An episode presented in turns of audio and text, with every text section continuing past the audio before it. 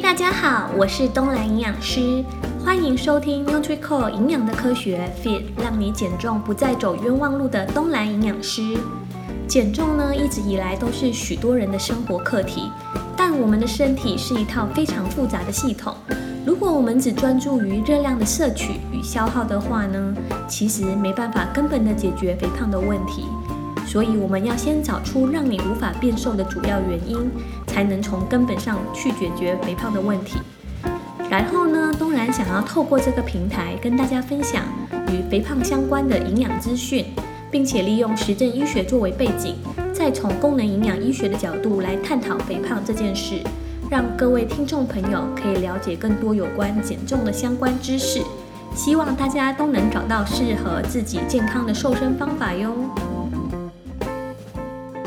今天这一集呢，想要跟大家聊一聊减重的方式，像是许多艺人或模特儿为了追求纤细的身材，会用像是节食、挨饿或者是极低热量饮食法等等比较极端的减重方式。有着国民初恋之称的韩国明星 IU，他出道初期呢，就曾经因为婴儿肥而受到网民的攻击。后来呢，他就自创了魔鬼减重菜单，结果他一天就只有吃大约三百大卡的仙女餐。这种减重方式呢，就是我所说的极低热量饮食法。那 IU 是怎么吃的呢？他早餐呢只吃一颗苹果，午餐呢会吃两个地瓜或者是两根香蕉，晚餐呢他几乎都不吃。但是每一天呢，他会喝一杯高蛋白奶粉冲泡的饮品。不过，IU 这个魔鬼减重菜单虽然有快速瘦身的效果，但是并不是每个人都适用哦。因为菜单的食物热量都非常低，很有可能呢会出现像是疲倦啦、头晕、血糖不稳、注意力降低、月经异常、开始掉发等等的副作用。而且它一整天的蛋白质摄取量也很低。长期这样吃的话呢，就很容易造成我们身体肌肉的流失，还会减慢我们身体脂肪的燃烧速度。因此，一旦我们恢复正常饮食之后呢，体重就会急速的反弹。此外呢，它只有吃地瓜、苹果、香蕉这些食物，虽然是有水果，但是没有什么蔬菜，所以纤维量是不足的，很有可能也会有便秘的问题哦。那你有听过欲速则不达吗？大家可以回想一下，你的体重是由于日积月累的生活方式还有饮食习惯所造成的，但是却要在短时间内瘦下来。如果这样吃的话呢，你有没有想过会不会出什么问题呢？如果你会这样想的话呢，就恭喜你，表示说你开始会思考这一件事情的真伪。毕竟罗马不是一天造成的。如果我们一天让自己放纵一下，吃了一顿吃到饱的大餐。其实呢，并不会马上在隔天就看到体重机上的数字变多。真正会让你增加体重的，往往都是不知不觉中慢慢累积而来的。像是如果我们每天多吃一百大卡，就大概是三片的苏打饼干，然后却没有消耗掉的话呢，这样久而久之累积了一年，就等于多吃了三万六千五百大卡。然后以七千七百大卡相当于一公斤的脂肪来换算的话呢，这些每天看似少少的几块饼干，一年后竟然默默可以让你增加大约五公斤的体重，听起来是不是超可怕的？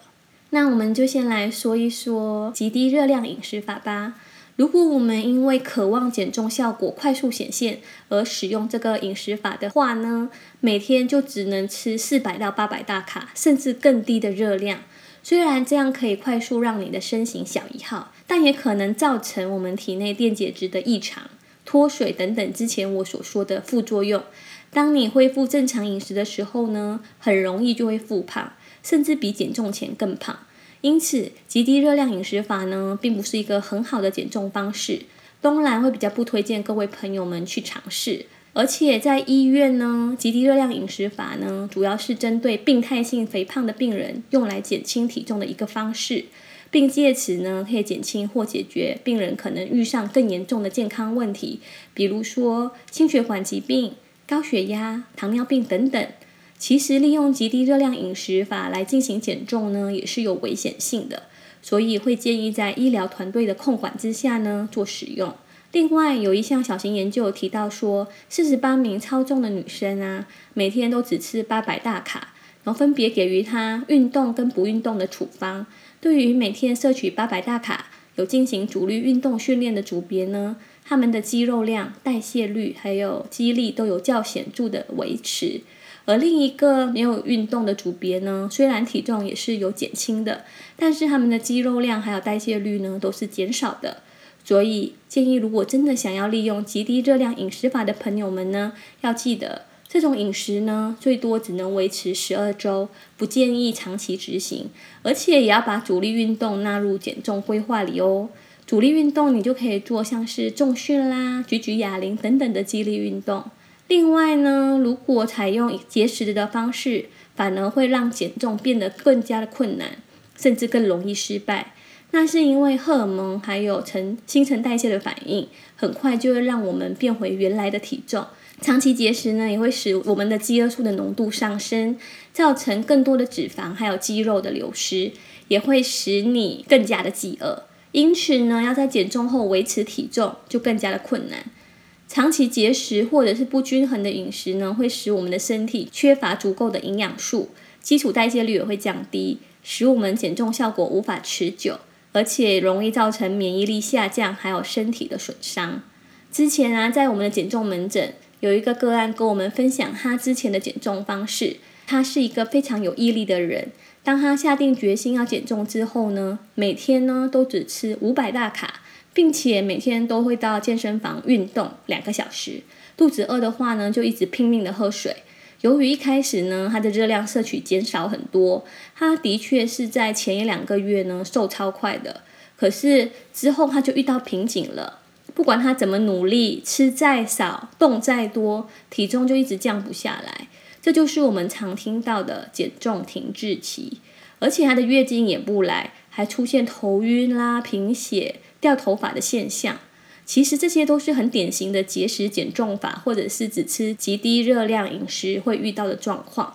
跟大家分享这个小故事呢，主要是想告诉大家，我们减重呢，不是吃越少就越好，因为每天吃很少，而体重还是不动如山，很有可能是因为我们长时间摄取极低热量饮食，或者是节食的减重方式造成的。如果我们每天吃东西的热量都低于基础代谢率的话呢，一段时间下来，身体的基础代谢率只会越来越低。只要稍微吃回正常的饮食，体重就容易回弹哦。那什么是基础代谢率呢？BMR 呢，就是基础代谢率，它的英文全名叫做 Basal Metabolic Rate，也就是我们身体需要的最低热量。注意是最低哦。一般呢，就是用来呃维持呼吸啦、体温、新陈代谢、生存用的。更简单来说呢，BMR 呢就是你躺着一整天不动就会消耗的热量，也会因为每个人的性别、身高、体重、年纪、生理状况还有肌肉量而有所不同。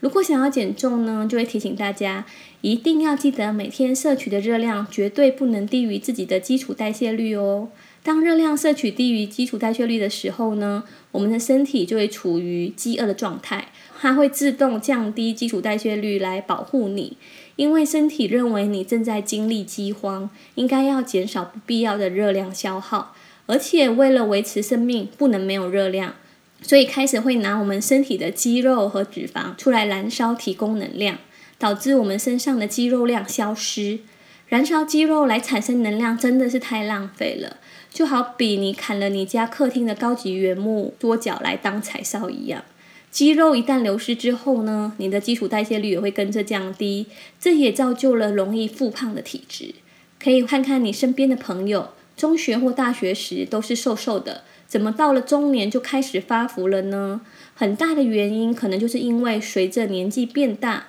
肌肉量逐渐减少，而导致新陈代谢变慢，代谢变慢，消耗量就会减少。当你吃进的食物不变的状况下呢，摄取的能量大于消耗的能量，长期下来，多余的能量呢就会转变成脂肪，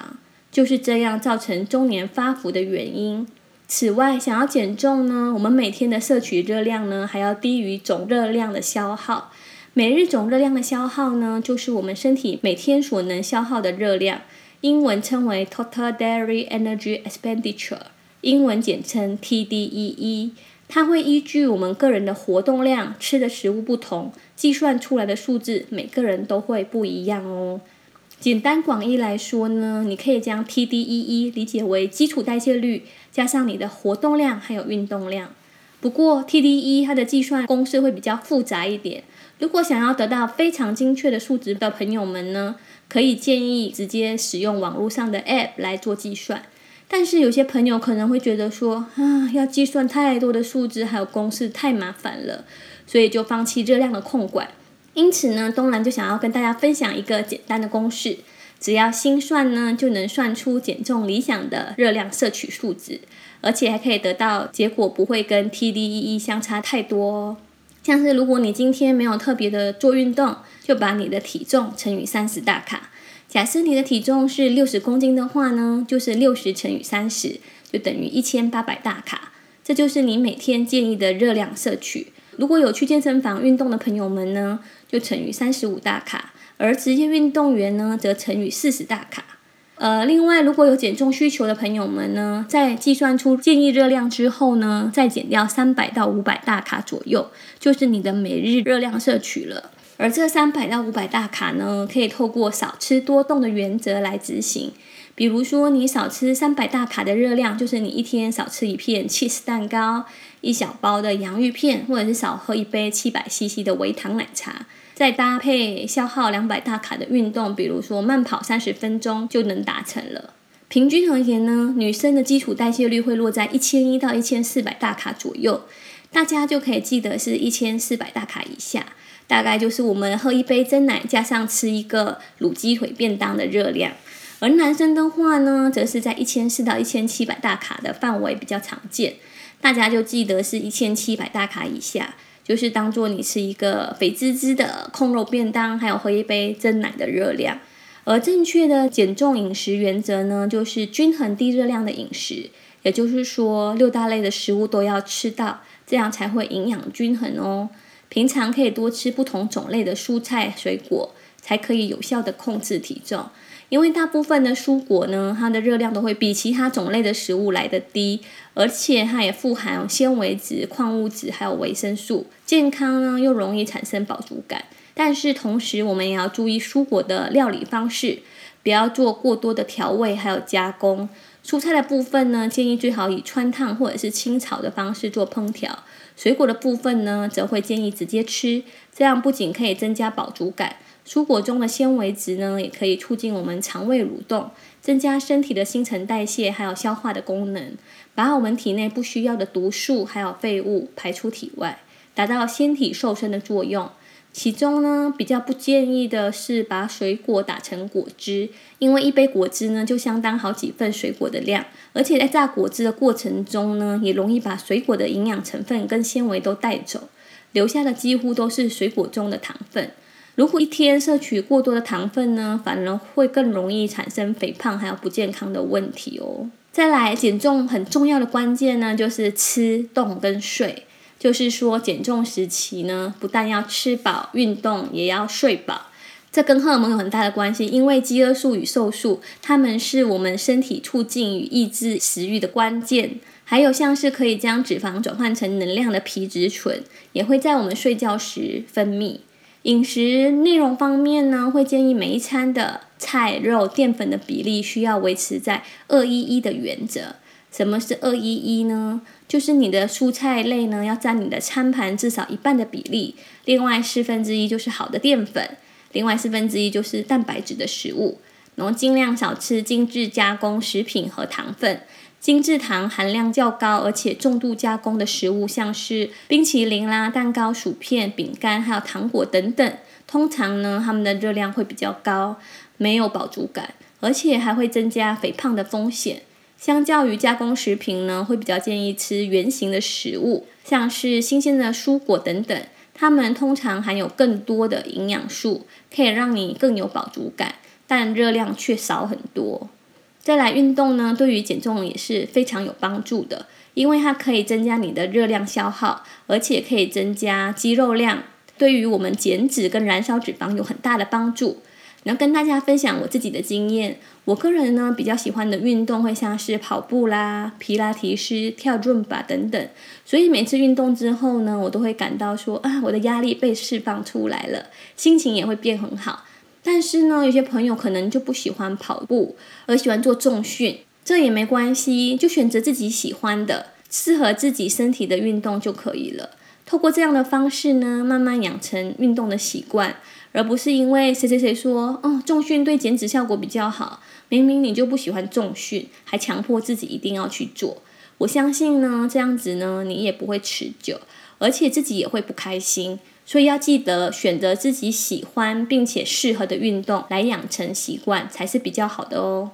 而且另外呢，国外有研究指出说，睡眠品质不佳会同时使我们的饥饿素上升，瘦素下降。瘦素呢是由我们脂肪细胞所分泌的。基本上呢，当脂肪细胞数量越多，血液中所含瘦素的浓度也会越高。体重正常的人呢，在脂肪细胞分泌瘦素时，我们脑部就会接收到瘦素的讯息，知道说，哦，脂肪细胞已经足够了，就要控制食欲。但是有一些人呢，在这部分他们是有先天的缺陷，脂肪细胞明明就已经分泌了很多的瘦素，但是脑部还是一直接收不到这个讯息，而导致他一直吃下去，而出现了暴食的行为。所以，想要借由饮食来增加瘦素的浓度呢，其实并不容易。比较实在的做法呢，就是借由充足的睡眠来控制瘦素，不让瘦素减少。也有研究显示说，睡眠不足和体重的增加是有相关的。一项研究呢，它是对六万多名的美国女生进行十六年的数据分析。每天睡不到五小时的人呢，比每天睡足七小时的人呢，肥胖的几率是高出百分之十五。所以无论如何，足够并且规律的睡眠是关键。不一定要早睡早起，当然早睡早起是很好的生活习惯。但是你可以尝试让自己有足够并且规律的睡眠，让身体找到有一个习惯与规律之后呢，也会跟着你的生活做出适当的调整。快速减重可能是你的目标，但无论是过度节食或者是采取极低热量饮食法的减重策略，都可能对我们的身体造成负面的影响。如果想要维持理想的体重，建议不要采取极端的饮食方法。选择对自己最适当的饮食内容，这样才不容易在减重之路半途而废哦。也要提醒大家，减重呢，不能只是看体重，也要看体脂肪率。因为运动后呢，你可能会发现自己的体重反而变更重，或者是降得很慢，那可能就是因为肌肉量增加的关系，这是好事哦。所以，我们不要对体重斤斤计较，要计较的是体脂肪才对。最后呢，就希望大家都吃得健康又营养。要记得，我们减重呢，也不能减掉健康哦。今天的内容差不多到这里啦。如果你有任何想了解的营养素或问题，非常欢迎你到我们的粉专 IG 留言给我们哟。如果你喜欢今天的内容，请帮我分享给身边的亲朋好友，让更多人可以一起关注及追踪我们的 Podcast。最后，非常感谢你收听 NutriCore 营养的科学，Fit 让你减重不再走冤枉路的东兰营养师。我们下周见啦，拜拜。